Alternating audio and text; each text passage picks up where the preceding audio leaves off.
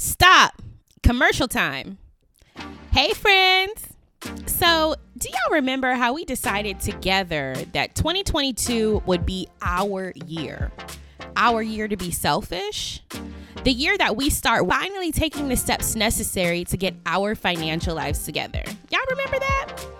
Well, I decided to get my financial life together by opening up my first investment account and investing in the stock market. Now, all I have to do is actually learn how to invest. and I hope you'll join me. My good friend and season one guest, top 100 financial advisor, and founder of Building Bread, Kevin Matthews, has put together an easy to understand, easy to follow set of resources for newbie investors just like us called the Investor's Toolkit. The Investor's Toolkit is a seven module course designed to guide us step by step through our stock market investing journey. We need this, friends. Well, if you're ready to stop talking about it and be about it, click the link in my show notes to access the Building Bread Investors Toolkit. And if you use the link in the notes, you'll also get a special sugar free discount. Y'all know I'm gonna take care of you, friends, right? Good. Now back to the show. The look and feel of the show has been elevated from season one to season two. It's like, you know, when you see your favorite reality star, season one, they ain't got no hair and makeup. They be busted because you know they be like, "Oh, the little makeup I put on myself is gonna be all right." And then they go home after season one. They be like, "Oh no, look at me all season." And then they get a bag, got a bag and fix my teeth. Right, season two, everybody be coming back, bling bling, shiny, shiny, shiny. Right, looking their best self. And so it's like as you get more, as you get better, as you have more money, as you build more traction, you are able to level up certain things. And now you're listening to the Sugar Free Podcast. Welcome to the Tea Party, friends.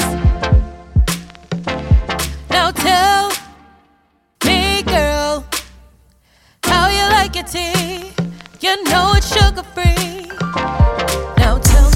how you like your tea? Up in here, we like it sugar free. Come through, stop by, get up with me. With your girl sitting back, I'm a little crazy. Ooh, right here with me is where you wanna be. Wanna be. Let's get it sugar free, yeah. Now tell me, girl, me, girl, how you like your tea? How you like your tea? You know it's sugar free, yeah.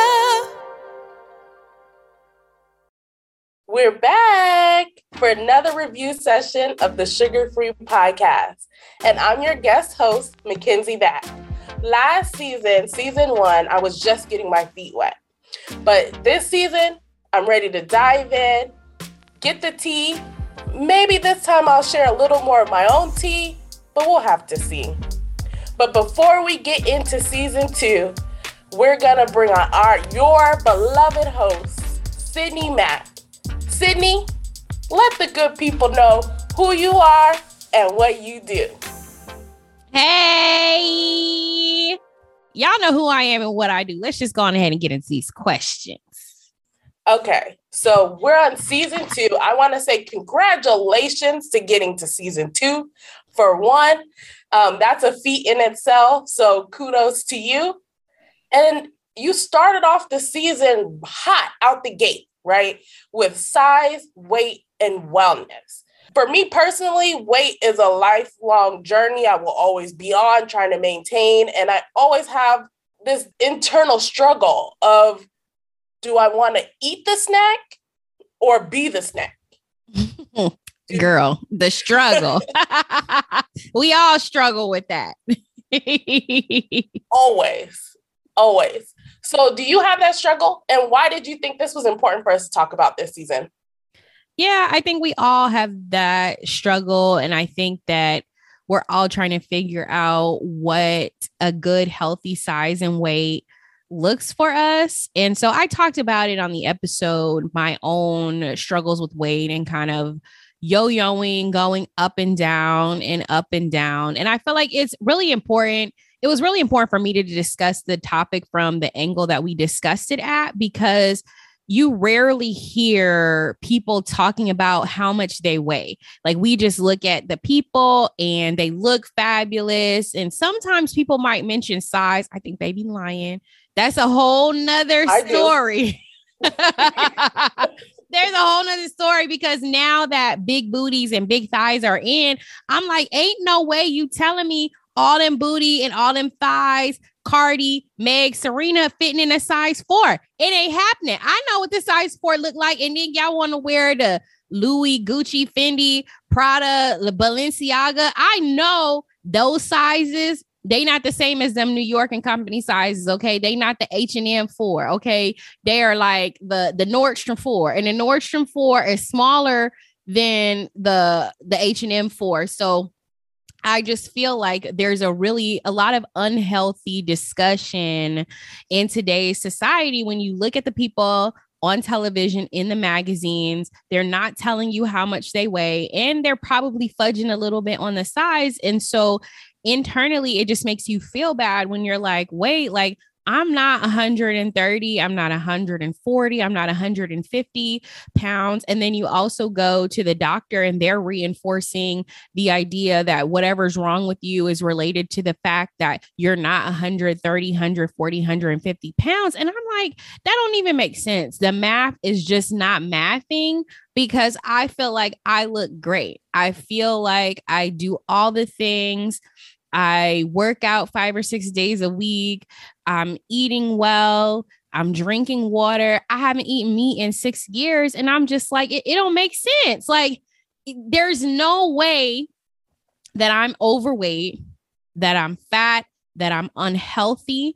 And so I just wanted us to have a real honest conversation about weight to say, like, hey, if you're 185 pounds, there's nothing wrong with you.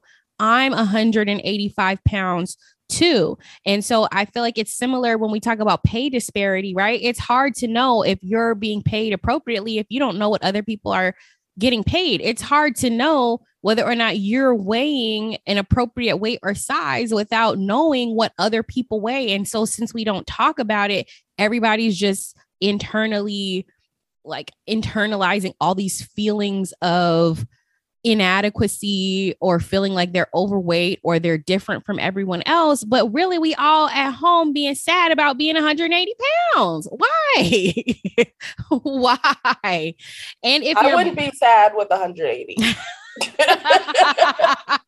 or whatever whatever your number is whether it's 180 whether it's 200 whether it's 210 whether it's 150 130 i think the point of the episode was to make sure that people understood that you can be healthy at 200 pounds you can be healthy at 175. You can be healthy at 150. And so it was about being transparent, open, and honest, vulnerable about what those scales and what those numbers look like. Because I'll say this I got a lot of comments from people, and they were like, Oh, I wouldn't guess that you are more than 140, 150 pounds. That's the problem. We have in our minds decided what 150 pounds looks like, and that ain't what it looked like well, I think it was decided for us, right? With the mm. BMI charts, with the models, with this and that.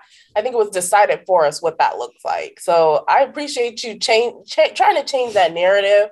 And your math is is the kind of math that I, I like. so, but some of the listeners didn't agree. They took it as you were saying, it's un, it's okay to be unhealthy. What do you say to those people? Get off my page, troll. Bye, hater.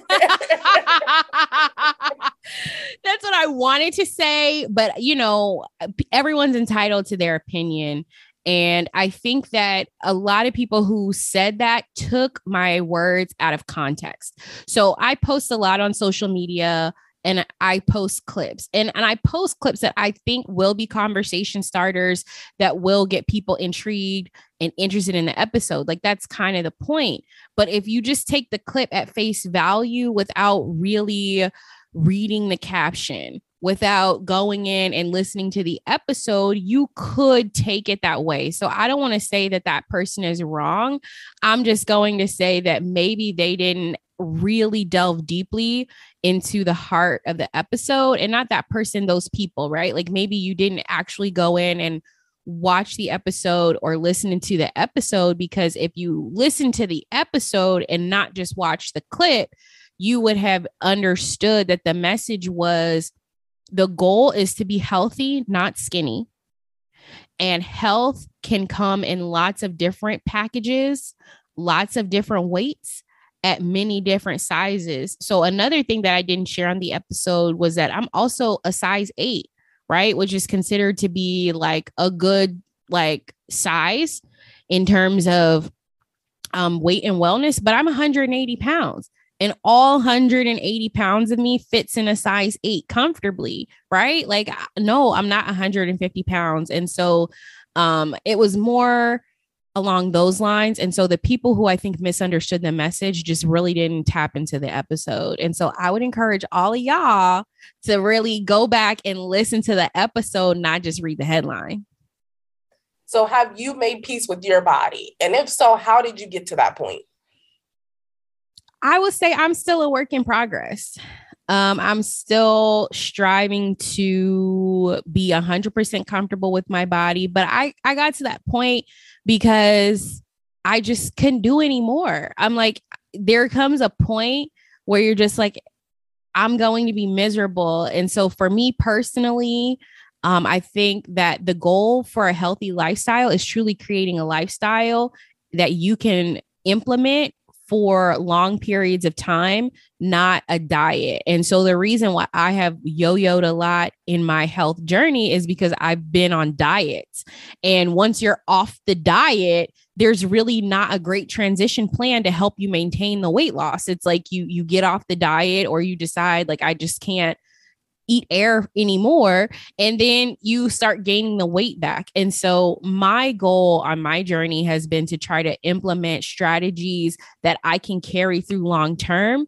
And where i'm at right now is just like i can't cut anything else from my diet. I haven't eaten meat in six years. I haven't drank alcohol in six years. I cut out sweets three or four years ago so i don't you know, it's like I limit my carbs. I'm like, there's just nothing more that I can do. Like that. Blink that's twice. What... Blink twice if you need help. That, that sounds rough. it's honestly, it's not bad because once you start changing your habits, they become habits. And the foods that I eat now are good to me. Like they taste good to me. Maybe they wouldn't have it at 25, but at this point in my life, I'm like, okay, whole foods, fruits, vegetables, without a whole lot of manipulation, they taste better to me in a lot of instances than the candy and the sweets and stuff like that that I used to have as my go-to. And so I feel comfortable now, but anything more would just feel uncomfortable like I'm not able to live my life. And so I just had to get to a point where, you know, these hips to be what they to be. Um I also so this is also something we didn't talk about a lot on the show. I've always had really big breasts our whole family. and for women, right? Like those out at pounds. They they they pure fat, they add poundage, and they also can make you look bigger than you are um when you're top heavy. And so I am a 34 double D. And I've had people ask me if I've had a boob job before, like all kind of crazy stuff. And no, like I'm just top heavy and sometimes it can make me b- look bigger and sometimes it makes the scale look bigger than what I might actually look like. And so that's something that I had to come to terms with as well is you know, there are people out there paying to have these boobs. Let me go ahead and just embrace them. Right. Let them out. I, you know, and even that, even that, it's so funny that we're on this topic because I was looking back at um some old Facebook posts where I was venting about a woman who had asked me if I had fake boobs.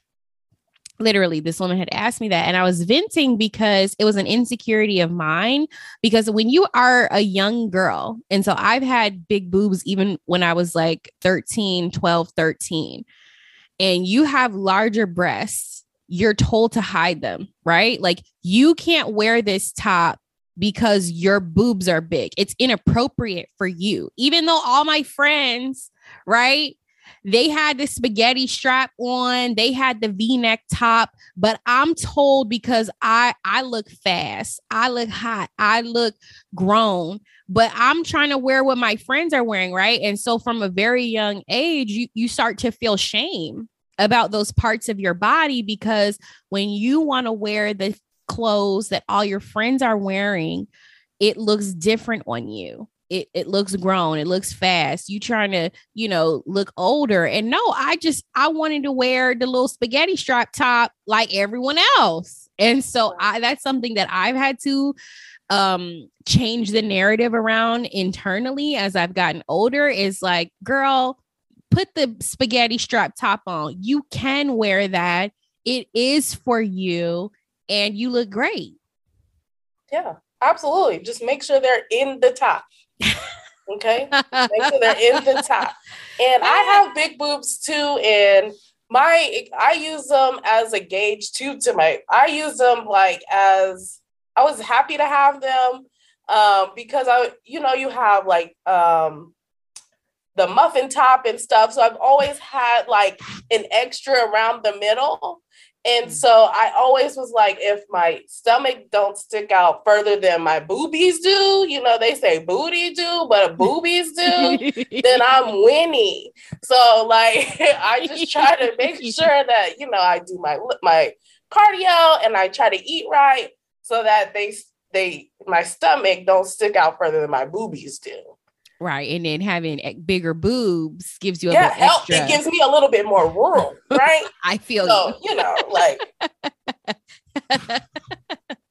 yeah, but like I said, as a as a bigger top heavy woman, sometimes they can also make you look bigger than you are because you could be putting in all that time in the gym, putting the weights in, but you still have like the circumference of the front of your body is still fairly wide looking. So, you know, it just it's just all these things I think that you internalize um as a woman from a very young age that as an adult you have to start to rewrite the narrative in your mind. And so I'm still on that journey, but we getting there.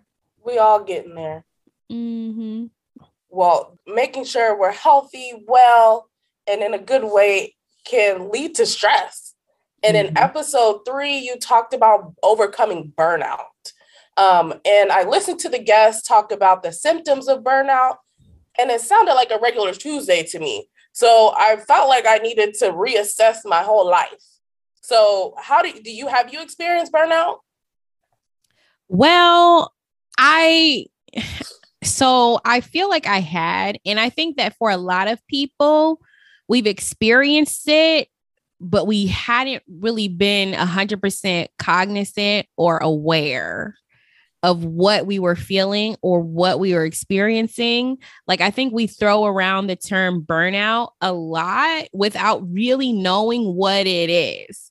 you know, just like people talk about, oh, I'm depressed or you're depressed and you really don't know what the clinical definition of depression is, it's just something that has become so commonplace in everyday vernacular that we just throw it around without really like having a good diagnosis for it. So I felt like her really breaking down what it was, providing us a definition, giving us the symptoms was helpful because there might have been people out there who didn't know they was burnt out but after looking at the sim, they might have thought, oh, I'm just regular stressed out. Like this is normal. This is totally acceptable. Um, no, it's not.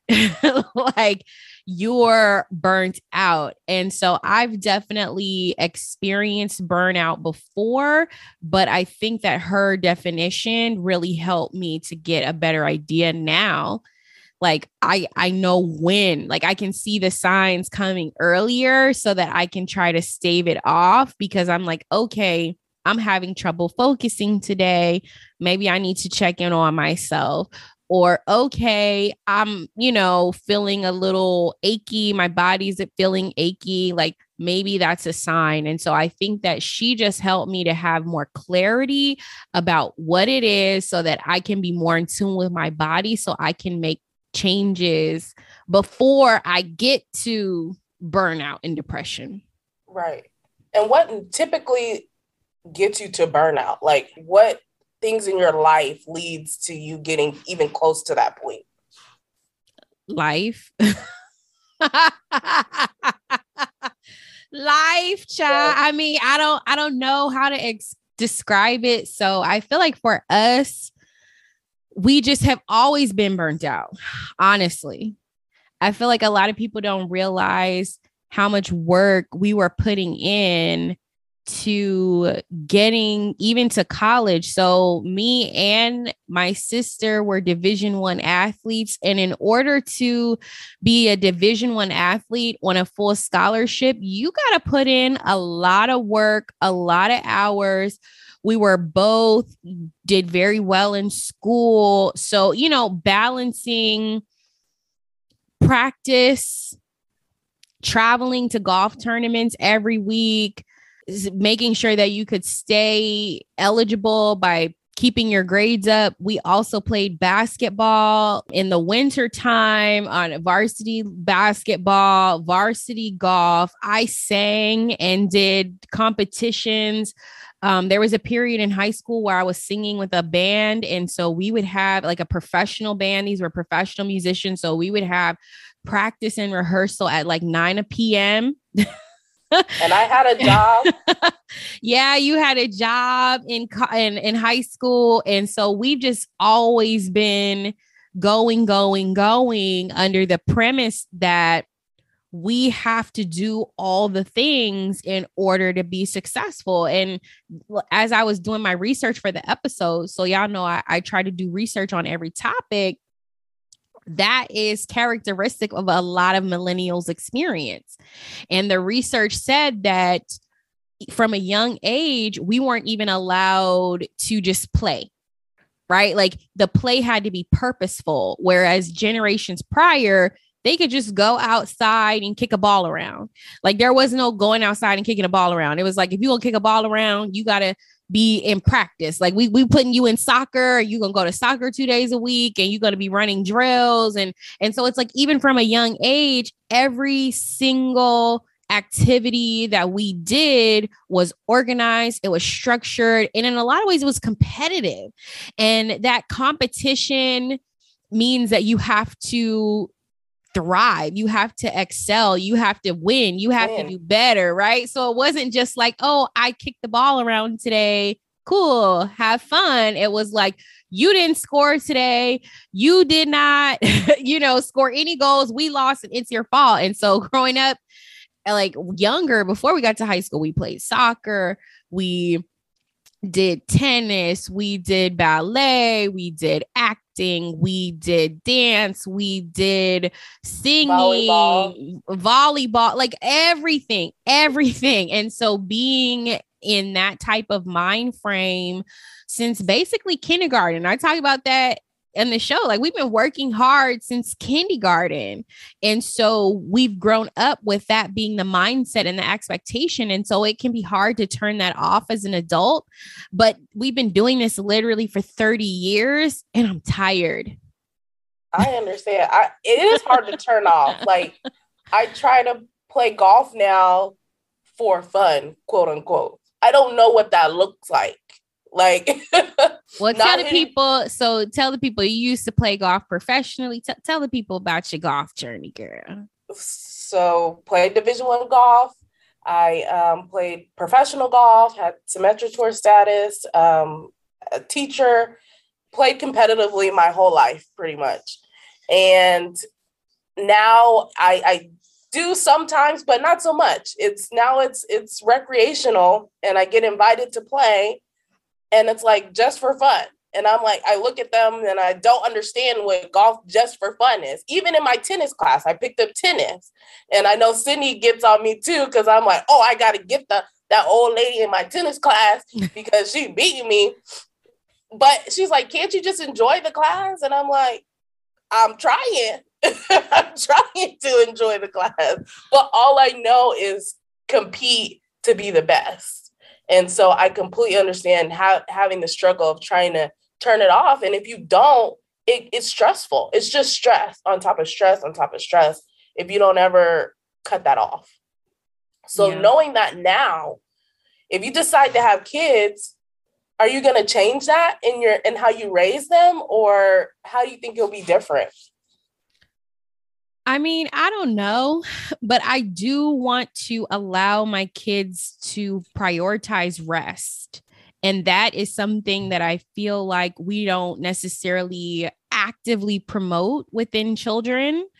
It, they may get periods of rest, but it's not something that we articulate in a way that signals to them that this is important. Like we need to have periods of play we need to have periods of competition and we need to have periods of rest. Like, this is our time to take a break. This is your time to do nothing. And so I think that I will change it. I do want my kids to be competitive. I do want them to be successful, but I'm going to say, hey, Sundays we rest. We not doing no schoolwork.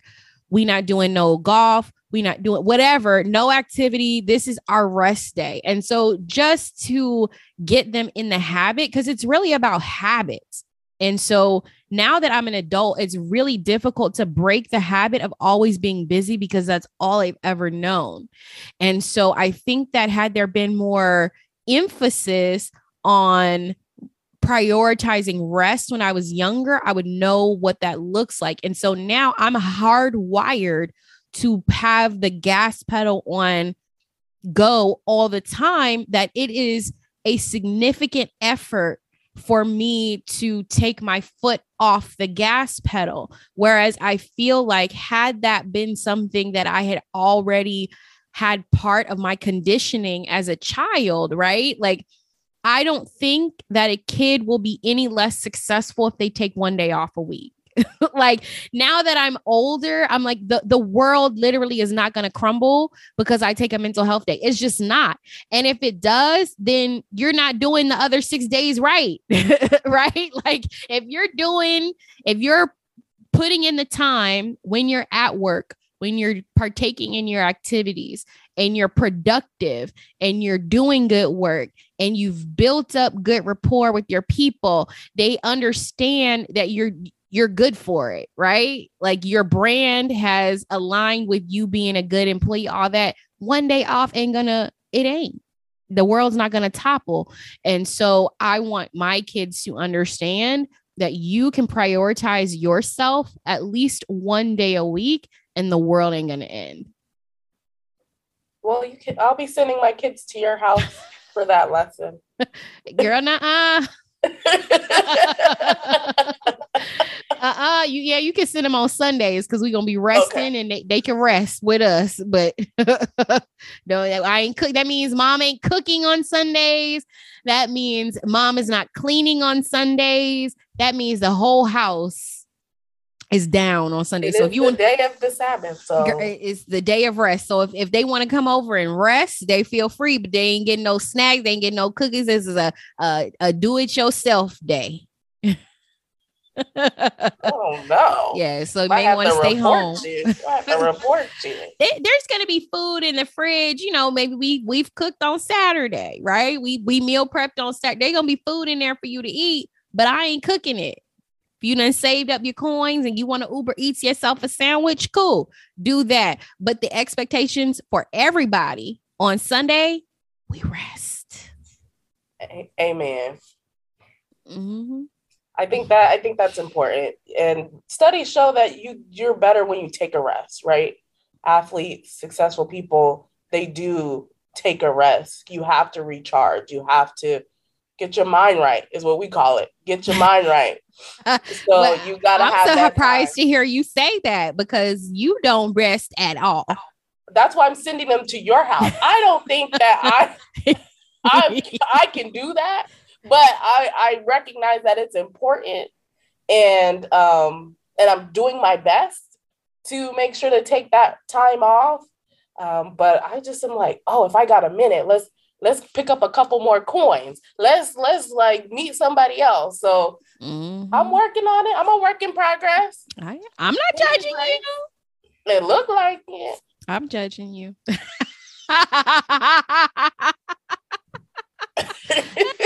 I can do that. You're your family. I, I, you know, I, I sit in in lack of judgment at all my guests, but you're different.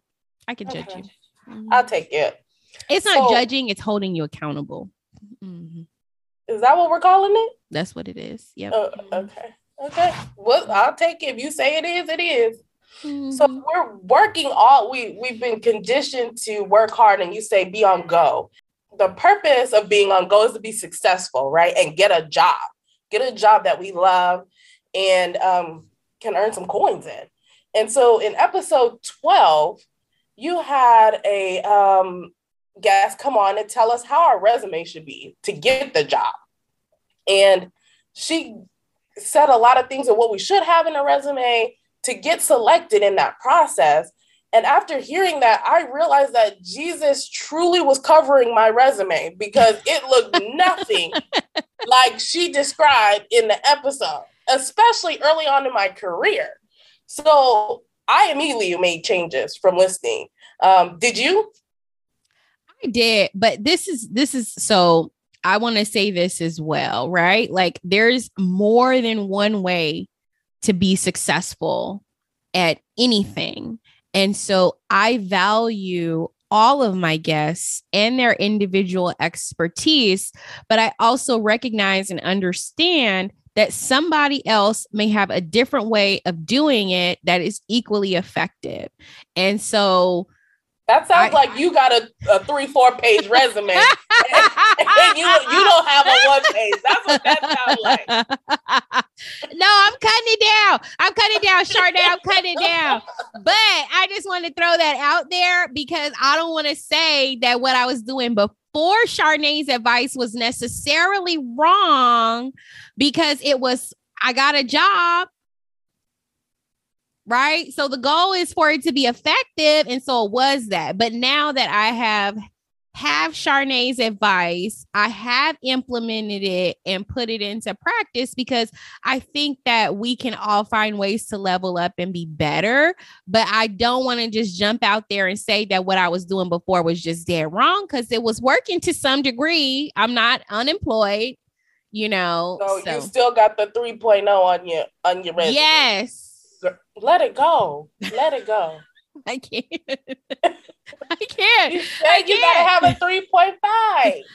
well my on, in undergrad i did have a 3.5 and so i put that i had above a 3.5 in undergrad so that's there but listen unless you have gone to law school and you have struggled then you're not going to understand my attachment to like that is a a sign of my struggle okay and and you can feel however you want to about it and I told Charnay she could be mad at me about it later. But for me, it's a sign that I persevered, I got through, and I got above a 3.0 because I'm going to tell you. A lot of people in law school don't get a 3.0. And so I'm not talking about kindergarten. If you had a 2.5 in kindergarten, you should put that on your resume. Like, no, you probably shouldn't put that on your resume. But if you in law school and you got above a 3.0 to me that was an accomplishment to me i think it's an accomplishment for others and so for me personally i ain't taking it off and the other reason i ain't taking it off is because so i started law school my first year i had a 2.7 so I had to work my butt off to finish with a 3.1. I had to, I was careering it. So in golf growing up, we used to call a, a career um record round careering it. So for me, in years two and three of my legal education, I felt like I had to bust my butt to get that 3.1 to bring it up from a 2.7. And so it meant a lot to me, and I'm leaving it and we could just argue about it later. We can get you a plaque, hun. We can get you a plaque.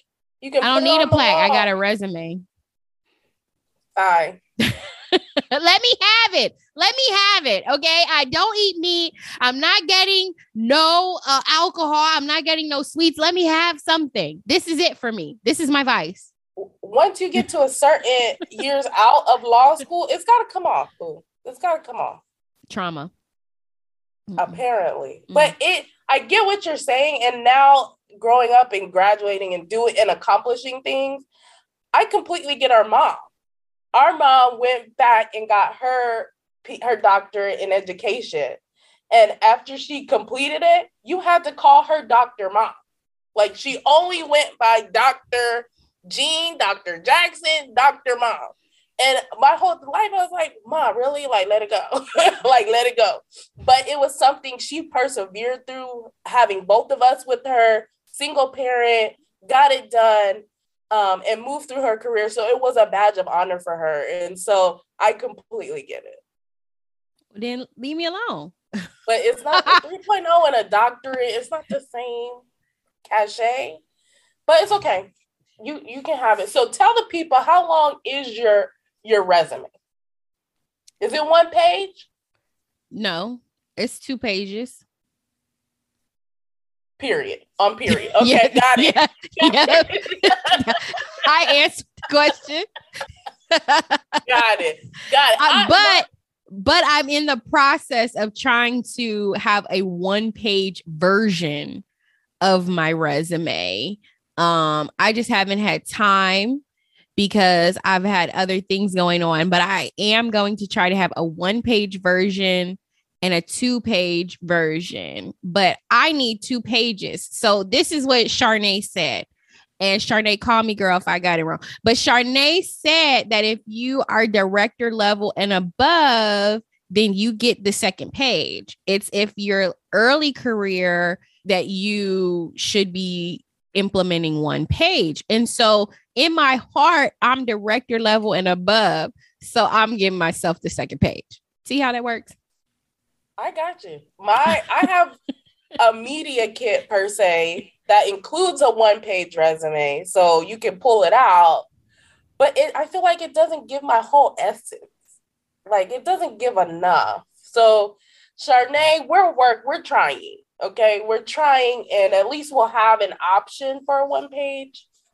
And we're director level and above. So. Right. In my heart that's that's what i'm up that's what you know if, whether i am on paper or not that's that's where that's where i want to be. I want people to look at my resume and say oh she's director you know because i don't feel like i'm not a director at this point in my career not because i don't have director level experience director level skills. Like i'm a boss. It's just that unfortunately the people who are in power and hold the cards and get to determine who gets to be a director and a vp haven't appointed be. but i'm not i don't hold myself to their standards.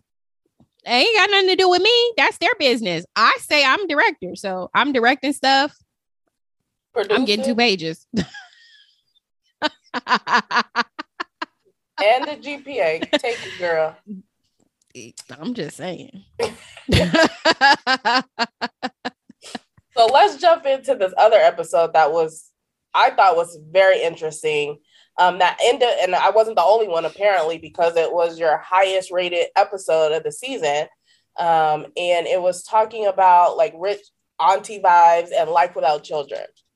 So were you surprised that the re- the response you got from women that were open to it and were like thinking about it?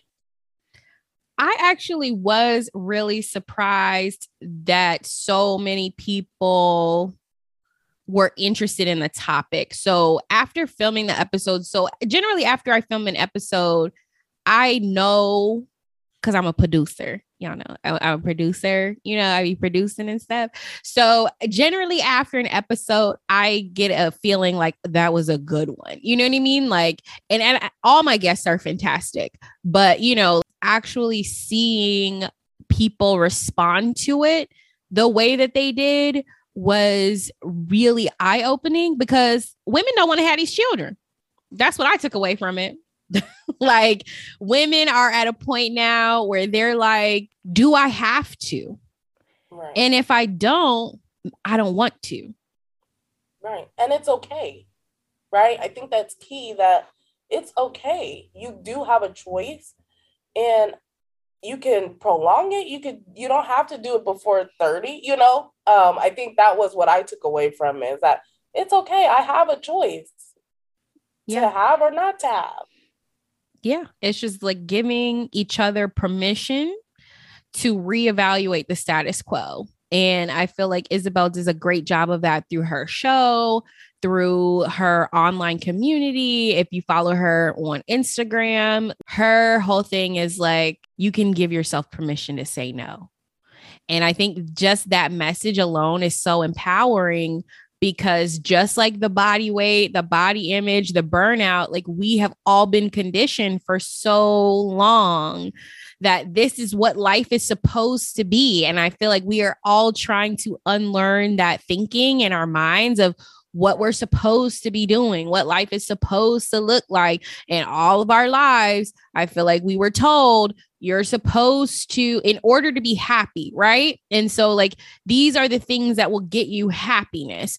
You need to be married. You got to have the white picket fence, the two kids, the the husband uh, you know what i mean and so it's like the american dream right it's this dream that we were sold all of us not just women, men, women, black, white, Asian, Hispanic, everyone was sold on the American dream. And the American dream always included 2.5 kids, right? And so we we've just all internalized that in order for me to be happy, in order for me to be successful, these are the things that I need to be doing. And now we're saying you can be happy you might even be more happy. You might even be more successful without these children, without the husband. So that was the other episode that I was like, um, the season finale on open relationships, I could not believe how many people I had writing in saying, like, I'm considering open relationships or ethical non monogamy or polyamory, or saying, I've been doing this for 10 years or I've been doing this for five years because I've already recognized that the status quo isn't working and it's not working for me.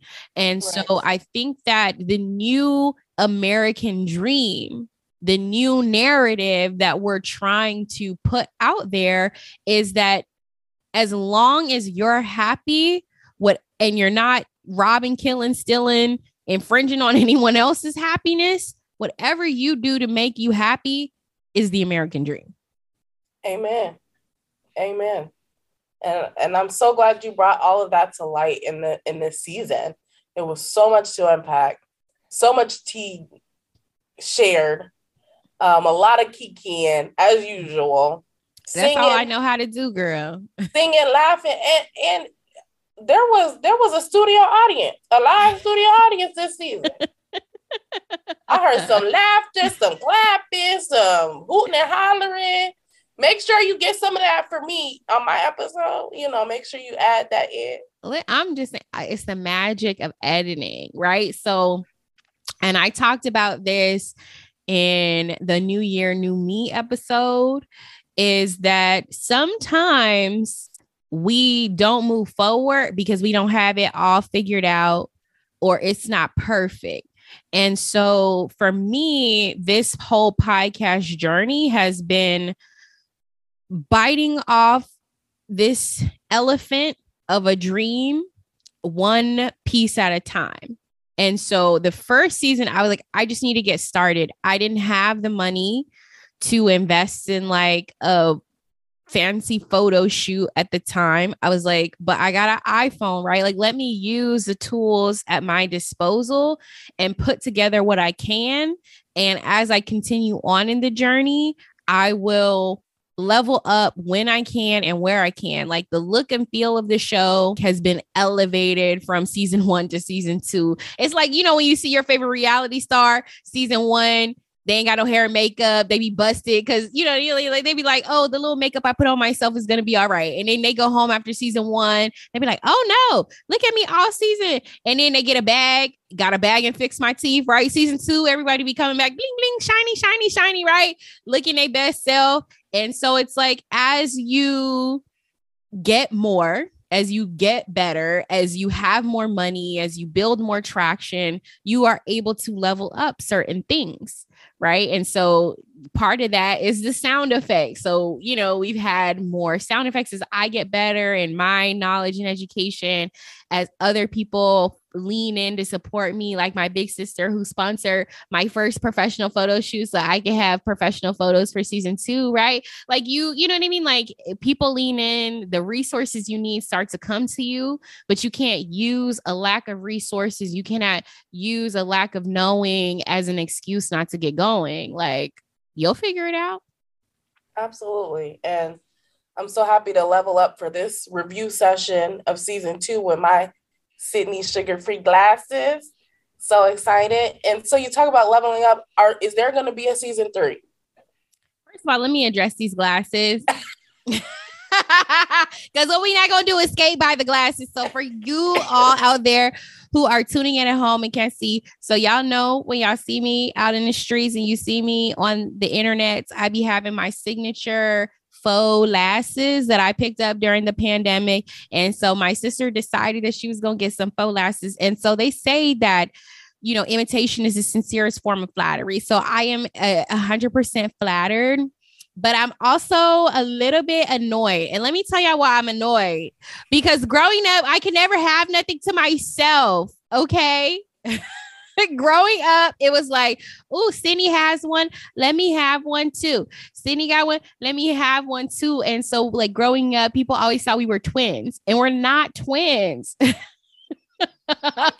it. You're fabulous. Why wouldn't I want to be fabulous? because I spent a lot of time and effort cultivating these pieces and my personal style. And then you just go, you copy it. I'm trying to be one of a kind. And I feel like we've always, it's always been that way. Like I'm to put a picture up of us in the two little polka dot dresses.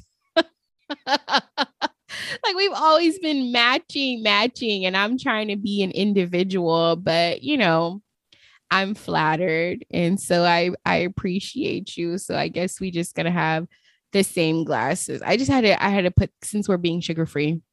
Yeah. I just had to put that out there. But of but course there's gonna Atlanta. I'm in California, so you can be original in Atlanta. Okay.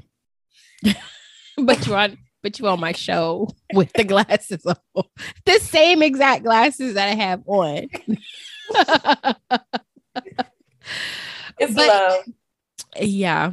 But anyways, in answer to your question, of course there's going to be a season 3. Like we are full steam ahead, no signs of stopping. Like I'm on my Kanye the good kind the 2006 kind yeah, two, 2000, one and two. Yeah, yeah, yeah, yeah, yeah, yeah, yeah, yeah, like 2004, 2003, 2002 Kanye. But yeah, I'm on my Kanye. I'm on my hustle. I'm on my grind. I had a friend ask me the other day because y'all know, like, uh, I've decided that I'm going to retire from practicing law in the next few years. And they were like, oh, like, what else do you want to do? Like, you want to go in marketing? And I'm like, no, no, no, no, no, no, no. I'm going to be a television show host. like, period. I think that people think when I say that I'm going to like retire, that I'm going to like pick some other boring corporate profession. No. The only reason, right? Like, so if I'm not a, a, a show host, whatever, in five years, then I may as well just practice law. Like I already have seven years of equity built in. I'm not going to leave practicing law and seven years of el- equity that I've built in that space to go do some other boring corporate job. I'm not doing that. I'm leaving and I'm pushing myself to leave so that I can fulfill my dream and my purpose of being a full time professor and show host. That's what I'm doing. I love it. I'm so proud of you because you if you don't say it out loud to people, um, then you're hiding it, right? Like you're you're not sure. You're not sure. And for you to say it and be proud of it and be excited and be moving towards it, like I'm so happy for you because this has this has been a long time coming, right? Like it, this didn't just have like you didn't just have this revelation yesterday. Um, kind of did, but not really. Not really. You've been in that space your whole life. Your whole life. um, you you're groomed to do that. So you may have the light bulb may have popped in your head, but we see it. So I'm so proud of you for stepping in your purpose, in your happiness. And I'm looking forward to season three and um, seeing that level up and reviewing that next time too. But of course, we have sugar free quickies. Okay. Well, I also want to say one last thing. So, I also like since I ditched my traditional corporate job this year. I mean, I'm still working at a law firm, so I'm still kind of corporate, but I even leveled up my LinkedIn, right? On my LinkedIn, it says podcast host and producer. I have my colorful banner of like all my Sydney Mack branded things. And I am really putting out into the universe that this is where I'm going. This is what I'm doing. And you want to know what's crazy and funny? Like, I feel like so many people are so nervous about what they put on LinkedIn because they're afraid like maybe to put their side hustle because they don't know if people are going to look at them crazy or whatever. But ever since i have been 100% open and transparent about what i'm doing like i have been surprised at how supportive people have been. And they're like oh my gosh it's so colorful. It's so great. Like it doesn't at all take away from my ability to be a good lawyer right? Like but it's just me stepping more fully into my my purpose and the areas that I feel like are most in line with my goals, dreams and beliefs and you would be surprised at the number of people who have been supportive. So y'all, you know, don't don't hold back. Like you're not giving the people who can help you an opportunity to find you when you're hiding. Absolutely. Keep doing it, girl. Okay. You too. mm-hmm. I know that was a message for me and I received it. Yes, girl. Okay. Sugar free quick fire. Uh-uh. You gotta you gotta sugar free quickie. Oh, oh my bad. Well, you said not to copy you, so I didn't know what I should have done. I ain't trying to get kicked off the show. So sugar free quickie. Pew, pew, pew, pew, pew. There you go. Are you ready? I'm ready. Let's go. Okay. Leggings or jeans? I'm going with leggings all day, every day. All day, every day. I, I think I have one pair, and that's just because I feel like you should have one, but I'm leggings too. I have a lot of jeans now, and I do wear jeans, but if I have a choice, it's leggings. Same. Number two, beach vacation or winter cabin getaway? So I'm normally a beach vacation girl, but I feel like I want to go with winter cabin getaway because it's something I've never done before. Fair. I had a terrible Girl Scout cabin incident Girl. when I was younger. So I don't That was like in see a cabin. 1995. I, it was traumatic. Don't diminish my trauma. That was like 30 years ago. So it didn't have it happened. Yeah, And but but but but but see, like in Girl Scouts, we was going to like earn badges and stuff. And so we was trying to start a fire with sticks and all of that. I'm not talking about that kind of cabin getaway. I'm talking about a pre-lit fireplace with a little hot tub on the terrace, you know, with a private chef, and we get up and we go skiing in the the morning. Like that's my idea of a winter cabin getaway. Not staying in a, a leaky cabin with a low key tent trying to uh, roast marshmallows and weenies on a little raggedy fire that I started myself. That ain't my. That's different. I, I understand. I think I need I need to go on your vision of a cabin because right now I'm like PTSD on this cabin and I don't want no part. No, girl, it, it gets better than that. Okay. yeah, I, I ain't doing that. I ain't doing that. All right. Nice dinner date or Netflix and chill?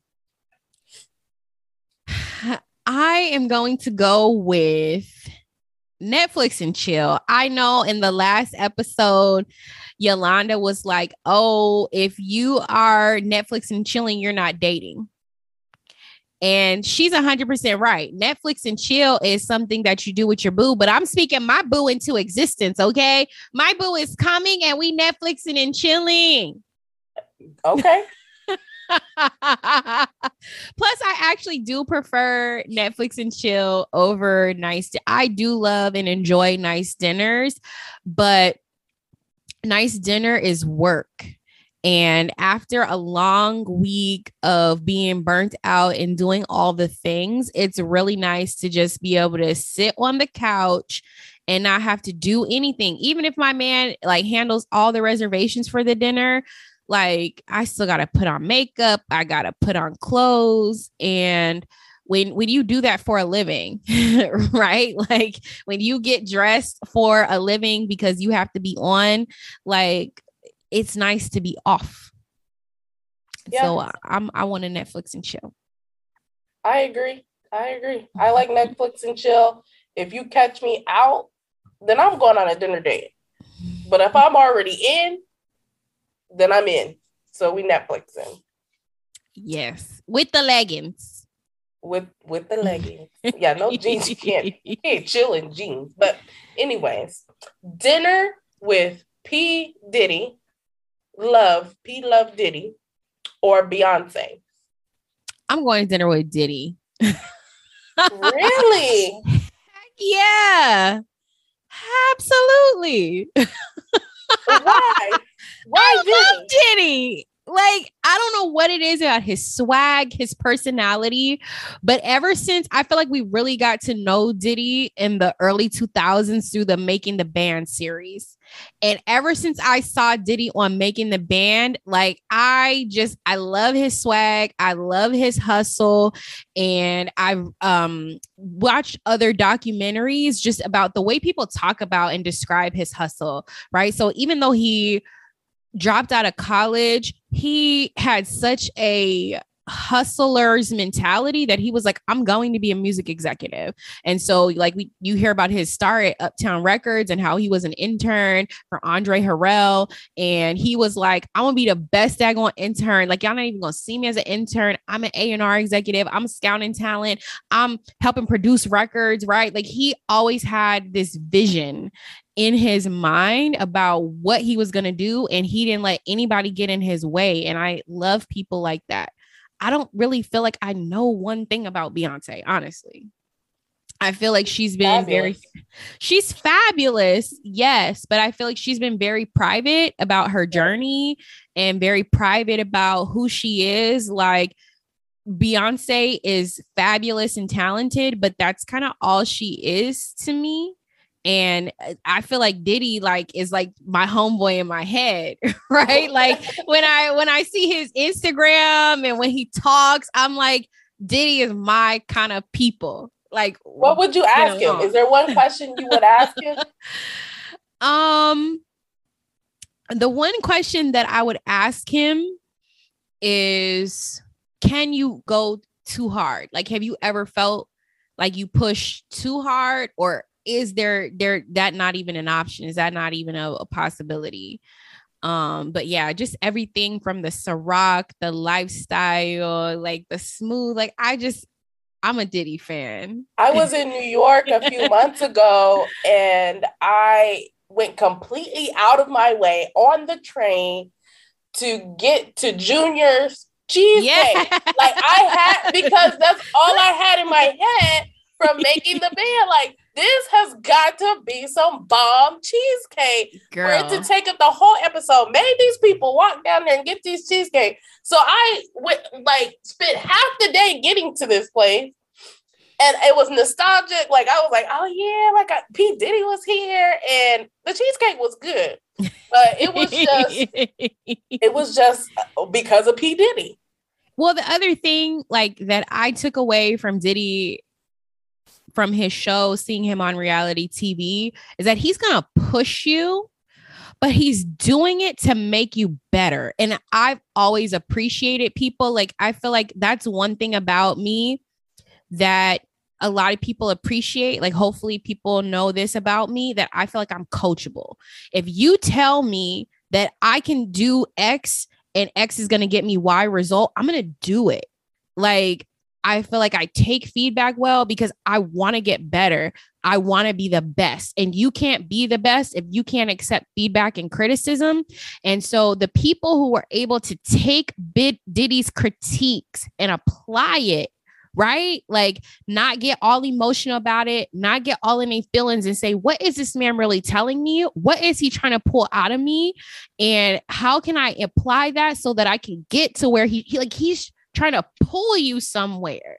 And I appreciate people like that. Like, pull me, Diddy. Tell me what I got to do. I got to walk to Junior's. That's it. Bet. I can walk to, ju- I can jog to Junior's. I do five miles a day. Like, what we doing? Like, all I got to do is memorize the lyrics of Juicy. Bet.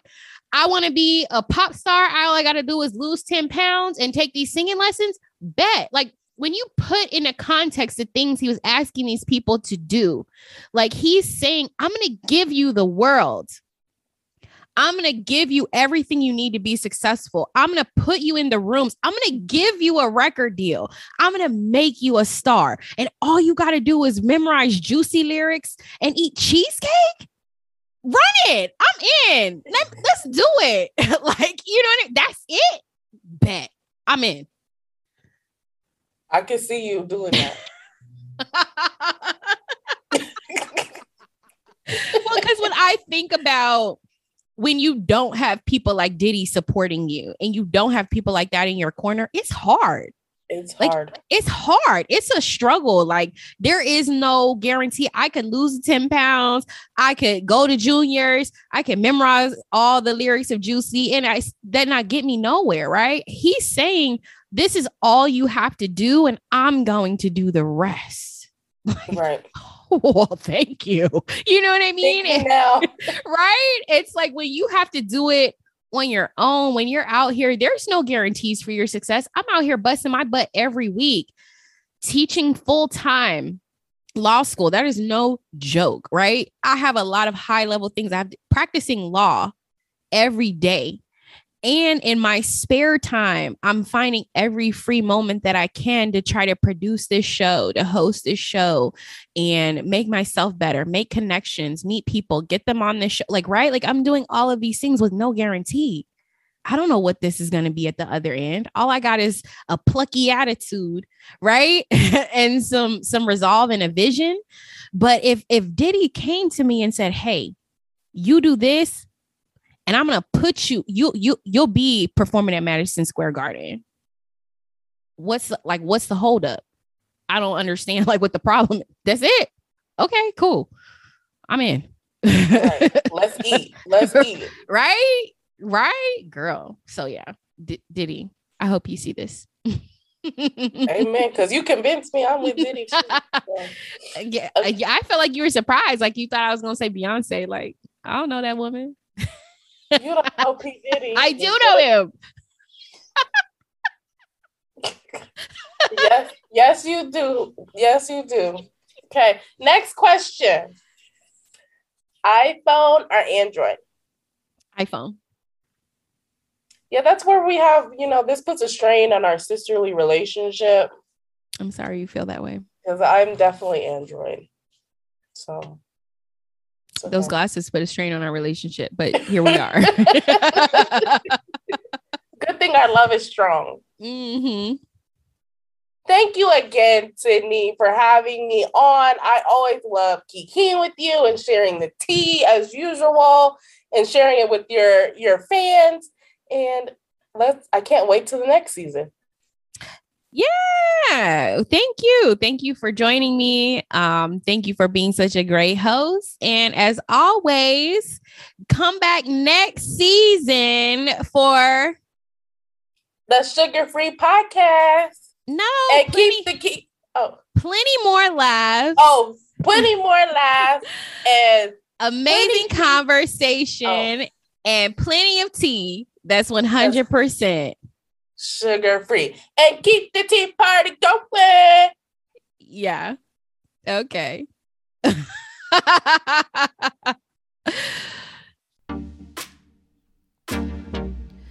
Woo chow. Mm-hmm. What a show. We shared some good old tea today, didn't we, friend? Thank you for your presence. I truly enjoyed you at the tea party. and we appreciate you sipping on some sugar free tea. With me, your host, Syd Mack. Until next time, be sure to connect with me on Facebook, Instagram, and YouTube at Sugar Free Podcast or at Sugar Free Pod. You can also visit our website at www.sugarfreepodcast.com. See you again soon, friends, and be sure to keep the tea party going, a with plenty of tea that's 100% sugar free.